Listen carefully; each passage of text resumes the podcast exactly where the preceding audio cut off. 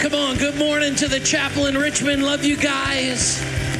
All the men and women in Chesterfield County Jail and Virginia Department of Corrections, good morning. Thank you. Tell the person next to you, I'm glad you're here. Come on, tell them I'm glad you're here.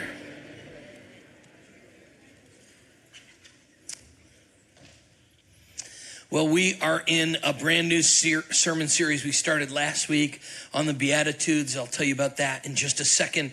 But I always like to look in the camera at the back of the room and say good morning to the chapel in Richmond, Scott's Addition. Love you guys. Good morning, 1115. Glad you're here. Pray for you every day. Love what God's doing in our church. And then, of course, Virginia Department of Corrections. Love you guys, men and women there. Honored to have you. And then Chesterfield County Jail. I think we're just getting ready to plan a summer baptism again in Chesterfield County Jail. So we're so excited to be back in there together, celebrating what God's doing in the lives of men and women. So good morning. Welcome to church and glad you're here. I, I just add my welcome and uh, uh, invitation to the one you've already heard today. And that is this little QR code. If you want to be a part of Serve Day, you can uh, sign up to launch a project or join a project. It's just one day this summer that we are committed to taking the church outside the building and and uh, being scattered throughout our whole community. And so you're going to see some really incredible strategic um, uh, uh, different opportunities for you to connect to and serve all over this community. So we'd love to have uh, all of us involved in that. We'll get a shirt, we'll, we'll do a big rally that day, and then we'll scatter to our different sites all over the community. And some some are like super active, sweaty sites, and some are like writing notes to people in nursing homes. So there's projects for everybody at every different um, uh, level and scale of involvement and what you want to do that day. So, but be praying about uh, just joining us for one day to change our city as we get ready for this summer. Well, how you doing today? Good. Love you. You look good. Glad what God's doing in the life of our church. I know it's the middle, uh, just start of the second week of uh, of summer, and we're getting ready for everything. But man, there is so much happening. Uh, we do incredible things in our church in summer, and so you saw on that video, we're just two weeks from VBS, and we do have spots still available in the morning at Scott's Addition, and then the evening in Midlothian, and so it'll be our uh, biggest chance. I mean, there's just something about connecting kids the gospel, isn't there? And uh, and then of course fireworks and serve day and motion conference for students. It's an incredible. Uh, i can hardly wait to see what God does over the next couple months in the life of our church. Well, we're in a series that Jesus taught on the Beatitudes. It's found in the Bible in Matthew chapter 5, verses 1 to 11. It's the start of Jesus' sermon called the Sermon on the Mount. And it's really eight um, straight, simple one line principles that are simple in being said, but transformational in effect, where Jesus just teaches us how to have a blessed life. And he says, Blessed are the, and then he then he gives a, a, a character development or a commitment in our soul, a value to be lived out, and how that can make a difference in our lives. And if I'm totally honest, when I got to this week's uh, beatitude, I was like not that excited about it. Am I, am I, are pastors allowed to say that in church or no? Like there are some sermons you're like, oh, I can't wait for hunger and thirst for righteousness and mercy, and I can't wait for all those ones. But I wasn't that excited about this one. And uh, but over the last couple weeks of really digging into it, I've gotten really excited about it. So I hope I hope to make you as excited as I am. You ready? Here it is, and it's just one I never. I, I don't know. I didn't really. I didn't like it. Blessed are the meek. That's how I felt. I mean, like, I, I never seen anybody applying for a new job and they're like character qualities that, that reasons we should hire you. Meek. Meekness, you should hire me. I'm dripping with meekness. You know, like meek. I mean, I, and I'll be honest, I think the reason I didn't like meek is it, at least in my mind, maybe you can identify with this, I associated meekness with weakness with being passive. I almost viewed it as a negative. Like the meek people, no, no, no. I don't want to run with the meek people. I want to run with the efficient, get her done kind of people. You know what I mean?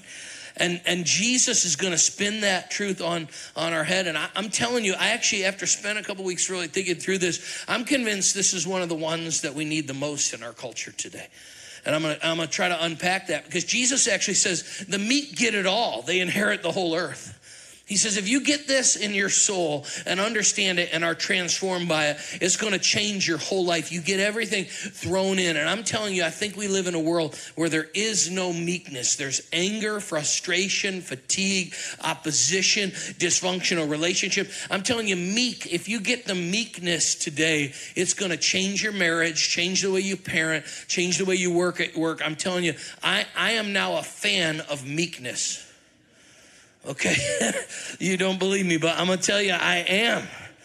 I'm to tell you why. When I thought of meekness, I think it's because I pictured like a feather, like, eh? Like, I don't know why. In my mind, I always pictured a feather, like meekness, like, no, no, thank you. I'll opt out. Give me strong. Give me David chopping the head off Goliath. That's what I want. Meekness for the rest of you, you know. Um, but Jesus actually tells us how important meekness is. Do you know he describes himself as, as meek? So, how many know we're supposed to be like Jesus? All right, I can change the sermon if I have to, but how many know we're supposed to be like Jesus? Everybody, right? He describes one of the major qualities of his life. In fact, we know the start of this verse, but come to me, all you who are weary and heavy burden, I'll give you rest. Take my yoke upon you and learn from me. Look at this. For I, here's his description of himself. For I am what? Meek and lowly in heart, and you will find rest for your souls. It's interesting to me that when Jesus describes himself, it's meek. And in fact, what he does is he connects meekness and rest in this same verse. And I'm convinced that angry, angry, mean, tired people in life are that way because they haven't learned the principle of meekness. And so we're going to learn meekness today. And I'm telling you, it might be, I've had all day in these services people saying after service, this is the hardest one for me like meekness is really hard. And so let's define it to get going here. What do we even mean? The Greek word kind of means this to exercise God's strength, but under control. To dem- look at this part of the definition. I think it's helpful. It demonstrating power without undue harshness. Okay. So I actually think you and I can do the right thing the wrong way, and it's the wrong thing. And I think this is what Jesus is trying to teach us. You could actually say the right thing to somebody. You could say it at the wrong time and in the wrong way and in the wrong spirit. And it's the wrong thing to say, even though it's the right thing to say. And so Jesus is teaching us what meekness is all about. It's not, catch this, meekness is not weakness. Meekness is just strength under control, right? So picture, in fact, the word meek in this word in Greek, oftentimes in the ancient world, meant to, to break an animal. So you picture like a 1,500 pound stallion, right? Chiseled with muscle, this horse made for strength. Well, it's only useful if it's broken and under the reins of its master, right? And in that way, the horse has power and efficiency and ability to carry out a mission, but, but unbroken and Uh, flailing everywhere, it has to be wild because it's unuseful, because its strength isn't yet under control. And I think it's true in our life that if we don't learn to operate with strength under control, strength out of control is less, that, less than God's best. And it can actually hurt people. In fact, even in the New Testament, it says, even in exercising your spiritual gifts, 1 Corinthians 13, if you don't do it with love, it can hurt other people. And so, and so I want to talk to you today about how to how to operate with meekness. And in fact, the message kind of summarizes it this way, paraphrases it. You're blessed when you're content with just who you are. No more, no less. That's the moment you found yourself, you find yourself proud owners of everything that can't be bought. And so meekness is something God's calling us to. I also anticipated maybe in this message the men not liking the word meekness. Is that okay? So I'm going to just give two verses just for the men today. Is that okay? Is it okay? Yeah, okay. Here it is. Ready? Paul talks to Timothy, but you, oh man of God, come on, pursue what? Gentleness. I've never asked a guy, what God, what's God doing in your life? Man, I am really growing in gentleness. I've never had a man tell me that. But but Paul speaking to Timothy, calling him into ministry, says you better be somebody who pursues gentleness. In fact, he gives the qualification for spiritual leadership in chapter three when he says you are to not be violent. Look for leaders that are not violent, but what? But but gentle. Okay, so this is I know, I know gentleness, meekness. I want you to see it's it's what God is though. And I want you to see how it's not disconnected from power, but partnered with power. Meekness is just power under control, power in its God. In fact, look how Isaiah describes God. See, the sovereign Lord comes with what? Comes with power, okay? And he rules with a mighty arm. Yeah, you know, it's that. Power tool God right here, you know? But then look what it says He tends his flock like a shepherd. He gathers his, the lambs in his arms and carries them close to his what? His heart. Is he strong? Yeah, he comes with power, rules. But but what does that look like? For God, it looks like a lamb in his arm close to his heart. And how does he lead the young? He leads them what? Gently. Right? Every dad knows this when they're teaching their kids to play catch in the yard, right? You don't put a baseball glove on your kid's hand and say, I am about to show you the heat. You know what I mean? And just blast it at a five year old, right? No, you pull back, don't you? I mean, sometimes it starts like this. Come on, buddy. Here we go, back and forth, like till till, and the bigger he gets, and the more he grows, the more you you you you know you show a little more, right? It's a, I picture a dad wrestling with Jimmy on the floor, right? He's seven years old. They're wrestling. Oh, Jimmy, you're really strong. Like in one moment, boom, you could just end it but you pull back your strength for what? To allow them to grow in competition. Not because you're a weak man, but actually because you're a strong man who's chosen to pull back your strength for the development of another, right? And to me, that's what strength is. It's not, it's not upon the person who has it, but it's upon the person who's exerting it to exert the correct amount to care for those around them. And that's what the Bible's saying about God. He's got all the strength in the world to rule the whole world with his hand. But when he's loving on his people, he's doing it with tenderness and gentleness and kindness. And, and I think, I just think, I think this would change our relationships if we'd grow in gentleness. And I'm telling you, this is a hard one, and, and we're going to learn how to do it together, okay? How many want to learn how to do this together, okay, right? So Jesus, when he's giving this, um, this beatitude, many people don't know this, he's actually pretty much quoting a psalm. Psalm 37 11 would be in Jesus' mind when he says, But the meek will inherit the land, right? So Jesus is thinking of Psalm 37, which teaches us how to have meekness. So let me just show you some of the context of these are the verses Jesus is thinking of when he says the Beatitudes. He says, Commit your way to the Lord, the psalmist says. Trust in him and he will do this. He'll make your righteous reward shine like the dawn. Look at this. When you're mistreated, your vindication like the noonday sun. So rather than get back at others, be still before the Lord and wait patiently. Do not fret when people succeed in their ways, when they carry out their wicked schemes. Look at this. This is what meekness looks like. Refrain from what? Refrain from anger and turn from wrath. Don't fret, it only leads to evil. For those who are evil will be destroyed, but those who hope in the Lord will inherit the land. So the verses that Jesus is thinking about is about people who have been wrong, had wrongdoing done to them, and how God will will give them grace and mercy and trust. How a person, rather than exerting vindication on someone else, learns to forgive and to leave the consequences to God. Has any parent ever figured out that if you if you give your kid a maybe, they hear yes? Anybody like they just are like you didn't say no, so that means yes. And uh, the other day, my, one of my daughters wanted these two. Have these two white shelves in my office, and uh, and she wanted them for her room. So she said, "What about these white shelves for my room?" And I said, "Well, they have my stuff in them." She said, "Well, I don't really see you in there. Do you know what stuff is even in there?" And I said, "No." But I'm sure I need the stuff that's in there. I haven't looked in there a long time, but no, I still need. And so she said, Well, can I have them for my room? And I said, I'll think about it. How many know she heard definitely, right? So not long passes, and all of a sudden the shelves end up in her room, you know. My stuff landed in the garage. My stuff. I said, Where's my stuff? In the garage. I said, I needed that stuff. She said, What stuff is it? I said, Don't talk back to me. You know what I mean? Like, stuff I probably need. I should go see what's out in the corner of the garage right now. But in that moment, I could choose meekness or harshness. I'm telling you, oftentimes as a dad along the journey, as a pastor and a leader, my propensity is to want to correct injustice. Those are my shelves. You didn't ask. I will return them. Dump your stuff out of like I. Those are my shelves. You know.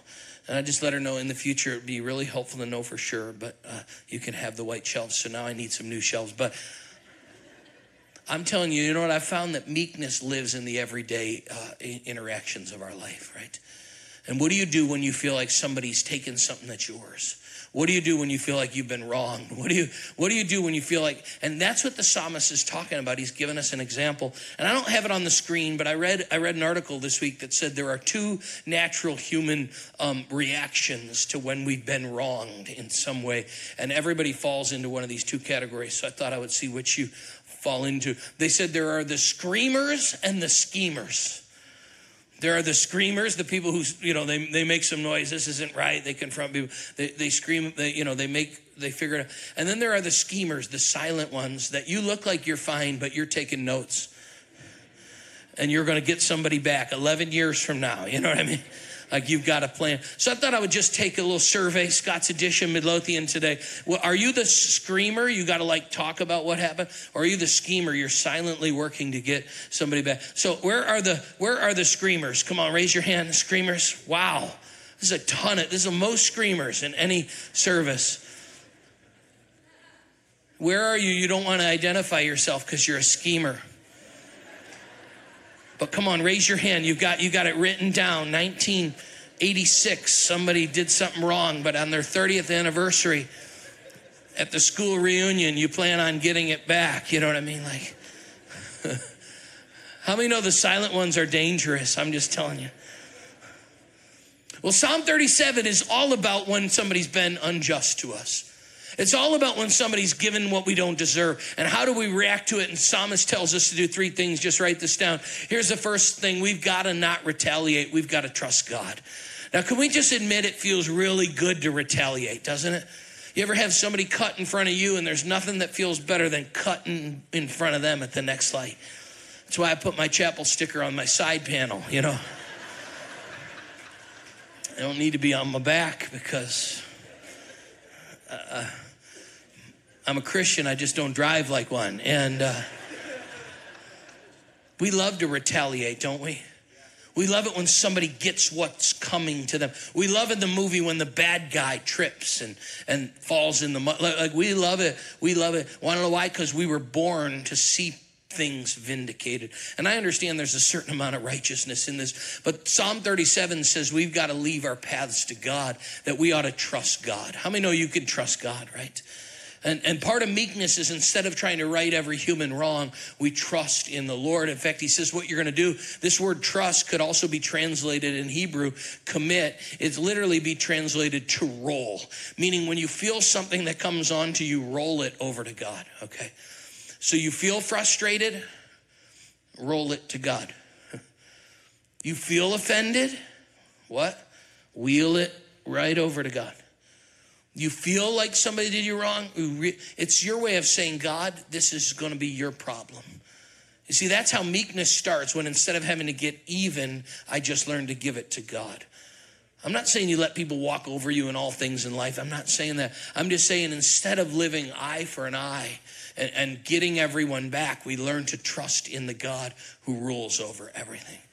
In fact, the psalmist says if we're not careful, we'll be filled with anger. And he warns of this when he literally says it's so much in this little chapter be free from anger. He says, vindication, 37 6. Don't fret when the wicked carry about their scheme, their wicked schemes. Same verses refrain from anger, turn from wrath, do not fret. Here's what he's saying that we are born in our humanity wanting to get even with other people wanting to, to, to, to, when we're wronged, wrong to come to them. We are born wanting justice. For years, I have watched Judge Judy and just loved her yelling at people. I'm just like, yell at them. And Katie's like, why do you love them? I'm like, I just love it when Judge Judy yells at the people. Why? Because how many know? It's just like yell at them. Go ahead, give it to. I just anybody else like that? You know what I mean? And Jesus is saying, built into us is this desire for fairness and equity. But but let me ask you something. How many are grateful we don't get what's fair? And how many are grateful that God gave us grace and not what we deserve, right? We want everybody else to get what they deserve, but not us. I'd prefer grace, you know. And what, what, what a meek spirit does is it start instead of getting fret. It, uh, this this chapter is saying it's free from frenzy because the, the, psalmist is describing when you somebody evil is doing good or is getting good, people are fretting and nervous. How do I get them? How do I? There's bitterness and anger and unforgiveness that stores up in our soul against other people, and it robs us of peace, even though it doesn't affect them. How many know unforgiveness will hurt you, not the person who offended you? Somebody said unforgiveness is the poison we drink while we wait for the other person to die, right? Bitterness is letting someone live rent free in the house of my mind. I'm going to just chew on it and be frustrated with it and get angry about it and be hurt with it and not get over it. And I think in this message today, God wants to set some people free, to forgive some people, and to leave the retaliation. The psalmist says, Your vindication will come like the noonday sun, meaning it's going to come, but you're going to have to trust God to do it and not you to do it. Because part of life in, in living a meek spirit is learning to get along with people and learning to forgive people even when things don't go our way. I'm telling you, the longer I lead in life, the more I realize that the people who don't have peace are the people who can't learn to forgive and let things go by the people that hurt them around them, right? How many know working with people is difficult? I'll never forget one of my favorite. She goes to this church. I won't embarrass her. The best barista I've ever had at Starbucks comes to our church. She is the most hospitable. She runs a room. She, I mean, when she started coming to our church, I said, I cannot wait for you to be on hospitality. You're the nicest person. You run the busiest Starbucks. I walk into that place. I'm having a bad day. You light it up. And she said to me, the last thing I ever want to do on a Sunday is talk to more people. And I said to her, But you're the best at what you do. We got to put you at the door. She's like, No, no, no. I deal with the people all day, all, every. And, and I was like, You do it really good because you don't, I didn't know you felt this way about me, you know. How many have found when you're in the people business, there are challenges, right? In fact, you lead anything, there are challenges. Let me just show you where the word meek is used in the Old Testament. It actually says that Moses was meek, and it's a strange passage. Anyone who leads anything will love these verses. Miriam and Aaron began to talk against Moses. If you do anything, you'll have people talk about you a little bit, you know. And they weren't talking good, they were talking about his wife. They didn't like that he married that woman. How many know you're about to get in a fight? You talk about somebody's wife? And finally, they're talking behind his back. Has the Lord only spoken through Moses?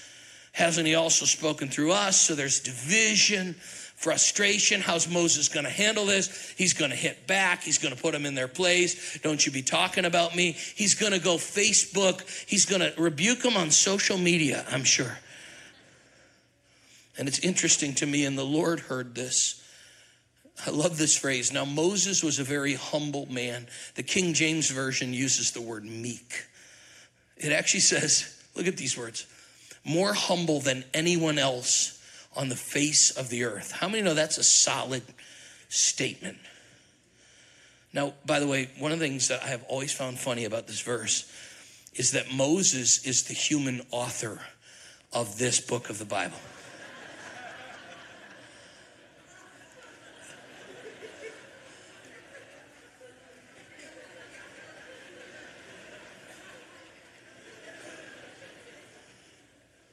He's like, I won't get him back. I'll just eternally write in scripture that I am the meekest man to ever live. And I'll tell how you complained. Gotcha.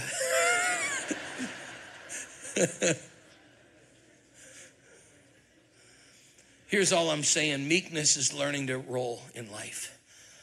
My first staff job ever on staff at a church was when I was in seminary. I was on staff at a church in Hueytown, Alabama. I'm telling you, you don't even know the South till you've been to Hueytown. There's Alabama, and then there's Hueytown, Alabama. I'm just telling you. And I remember seeing this situation that I thought was unfair on the pastoral staff of our church, and I went right to the senior pastor, Pastor Loper, And I said, I need to tell you what happened. So I told him the whole story, and I was waiting for him to see how right I was and how wrong the team was and to bring immediate correction to everyone. I'll never forget when I got done telling him the whole story. I'll never forget his words. He said, You know what I could go for right now? Some soup. And I was like, What do you mean, Pastor Loper? Like, I just, didn't you just hear what I said? This whole story, how, how, uh, mm. and he said, Well, we can talk about it later, but I, we want to, let's go for some soup. And so I was just, I was mad. I was like, He's not taking me serious. He really wants the soup. And so, we got in his car. We go all the way to. He said, "You should get some soup." I said, "I don't want some soup." You know, I'm still mad. You know what I mean? I can't eat soup. How do you eat soup when you're mad? I'm like, I can't eat soup. I'm mad. He's like, I want you to get some soup. I'm like, fine, I'll get some soup. So like he's reading the newspaper, eating his soup. 40 minutes later, he finishes his soup. He pushes the bowl aside. He said, now tell me again what you were saying. Okay. By now it's been 40 minutes. I've had some soup. And I try to tell him again what bothered me so much. And have you ever had a story in your mind that was terrible here? And when you said out loud how horrible it was, it didn't seem as bad and you felt more unreasonable? Or is it just me? In fact, now to this day, Katie and I'll have this little phrase we'll use if we're, if we're making peace with somebody. Like, should I go confront that person? Should I set the world up? She'll say, why don't we just get some soup? And that's our way of saying learning to let it go. Here, here's all I'm saying Moses understood, the psalmist understood. Sometimes you have to leave some things in the hands of God, and God can work some things out, okay? In fact, I love Proverbs. Proverbs says, The discretion of a man makes him, oh, I hate these words. Come on, slow to what? Slow to anger, right? How many of you, if there was a spiritual gift called immediate anger, you have it, right? And look at this next one. No one puts this on their fridge. And his glory is to what? Overlook a transgression. Here's what meekness does it doesn't point out everyone's faults. It doesn't correct. I'm not saying you get taken advantage of, but I'm just saying at moments it lets it go. At moments it makes peace. At moments it exhibits. It, when, when you don't get the thank you for something that you did, sometimes God just wants you to let it go because you should have done it for Him anyways. You say, but I'm overlooked. But maybe God's letting us go through that so we can learn to serve Him and not ourselves, right? But somebody was rude to me. Well, maybe we just need to. I mean, just how many know in the schemes of life, Moses is teaching us, the psalmist is teaching us, sometimes you just got to let it go, right? You just got to, in grace and humility and forgiveness, release some things to Him. Roll it off of yourself and on to God. It's a picture of meekness. I'm telling you, we live in a world where might is right. But God gives the inheritance of the earth to the meek. And we think I got to fight for it. And God says you need to be still and be patient for it. Here's the fourth thing. Is this helping anybody today? Right? Like this, okay, here's here's the fourth thing. And here it is. And I think it's because it's modeled after the character of God. We need to use our strength, but only as it's clothed in humility because this is this is like our God. Let me show you a verse about how God speaks to us. And it's written in Deuteronomy. It talks about how God's word comes to us, and it uses an uh, agricultural analogy. He, God says, "Let my teaching fall like rain." But look at how the rain falls, and let my teaching fall like descend like the what? The the dew, right? Like showers on. Look at this new grass like abundant rain on tender plants. If you study this verse, you realize that plants, as they're just growing, tender initial plant, if the rain were to fall in the ancient world at a, in a heavy pouring rain, it could actually crush the plant and destroy it. And so God's saying, just like a nice mist, dew on the ground, tenderly provides nutrients to the plant, so God, think of how good our God is. So God sometimes talks to us gently because we, we can't handle it any other way. How many know sometimes God should just slap us inside the head? Come on. But aren't you grateful He just comes kindly and gently and patiently? Here's what the Bible says God knows how to, to still speak to us but he speaks to us with a gentleness that we can receive it so that we can receive. That's what meekness is. Or, or you could put it this way Proverbs 15 4 says, A gentle, look at this, a gentle tongue is a what? Tree of life. So here, here's one of the things I'm convicted of, and this is hard.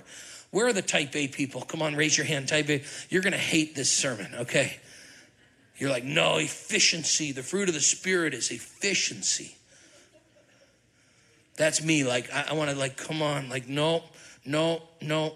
In fact, when I got married, I realized that there was venting that my wife did for me that she was not intending me to fix. But I thought the Lord brought me in her life to fix every complaint she had. So she'd be like, I'm tired today. And I'd be like, you know what? Multivitamin. Multivitamin. And then she was mad, and I was like, why is she mad at me? It's like, I'm just trying to say how I feel. I'm like, I know, and I'm trying to fix it. And she's like, I don't want to be fixed. And I'm like, I don't understand you, lady. Do you want to be tired forever or not? Take this multivitamin. I've crushed it and put it in your soup. No.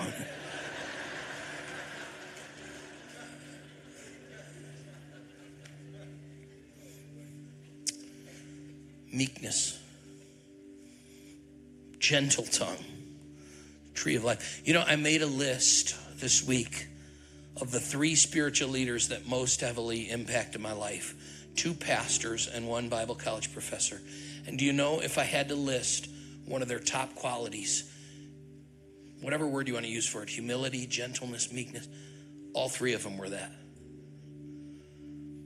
And I was asking myself this week, how come those guys influenced my life more than anybody else when they weren't even the best preachers of all the people I've sat under? And I realized because there was something about just being cloaked in humility and meekness that opened my heart and wed it to theirs. And their life was used to uh, shape mine. I was just learning to preach. Uh, I was 19 years old and I was preaching a few different places. And I was, when you're young, learning to preach, you watch a lot of preaching to learn how to preach. And I went through this really loud preaching phase of life where I thought everyone just wants powerful preaching, you know, mm, you know, that kind of thing. And uh, had like a hanky, I'm wipe, you know, I'm doing this whole thing.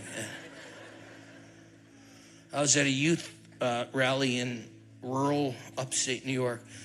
And this little girl, I remember she was like 14 years old, probably, says to me, That message really changed me. That was really good. But you know, when you yell, it reminds me of when my dad yells at me.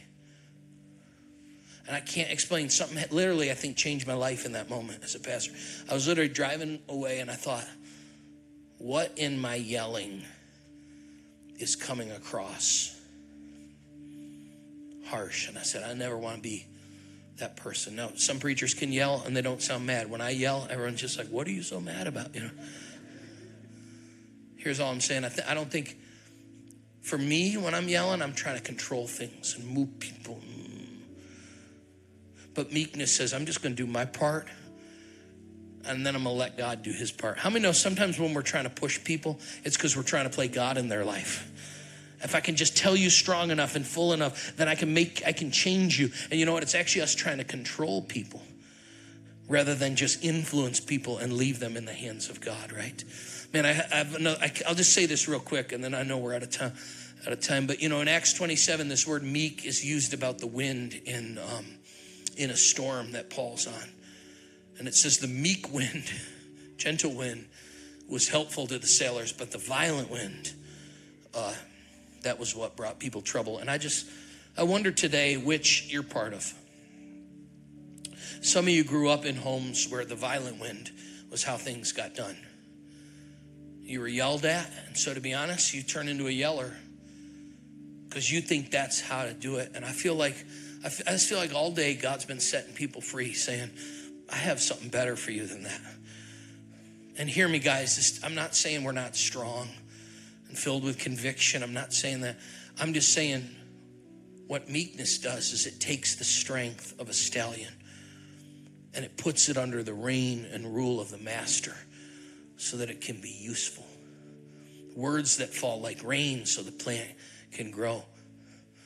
Throw a pitch to a son at a speed that he can catch. care for a daughter in a way that isn't control. It's a it's a spirit about us that says I don't have to control this person because I am not God. And I think sometimes when we get into the control phase of life, we're thinking we're God. But how many know we're not God? Anybody thankful for that? You know. Uh, all right. So, um, which of these are you? Violent wind, gentle wind, and fruit of the Spirit, Galatians 5 is gentleness. Uh, Philippians 4 5, but be the Lord is near, let your gentleness be evident. I could turn to a bunch of passages that talk about gentleness. And I just became convicted this week that I never hear people in church talk about gentleness. I don't ever hear anybody, man, the Lord's working gentleness in me. No, because it's not our favorite, is it? the, uh, we want to be the winner. The I'm a conqueror. Yep. Okay. Faith. Yeah. What about this one? You know. And Jesus says, "Here's what'll happen if we have a meek spirit. We'll inherit the whole earth." So I wrote this down. If I want to make a difference long term, I want to inherit the whole earth. I want to have influence. I want to have all that God has for me. I will not do it by might and power. I'll do it by humility and meekness. And I'll let God do what God can do you know. for me as a leader, as a dad, as a pastor, when I get too strong, it's just evidence that I've stopped trusting God and I'm trusting myself. And we need to be people that trust the Lord. Amen. So I'm talking to fathers and mothers that you're convicted even right now. You say, man, there are moments I'm a violent wind, not a gentle wind. You know, sons and daughters. I mean, you just you know how it applies to your life. But let's be a community of, of faith, but let's also be a community that lives a legacy of gentleness, that the world around us would be able to receive the word of the Lord because it's coming through a spirit that matches the love that God actually has for us. Amen. Would you bow with me all over this room and, and Scott's Addition online? I know it's a convicting message for a lot of us. Just pray today if there's anger in your life and something that just got passed on almost generationally. I had this picture that today God was going to break some even generational. Your dad yelled, your grandpa yelled, your mom yelled. And God's saying it doesn't have to go on like that anymore. You can be strong, but you can be strong in gentleness. So, God, we receive your word like dew, like dew on the plants, God, in gentleness.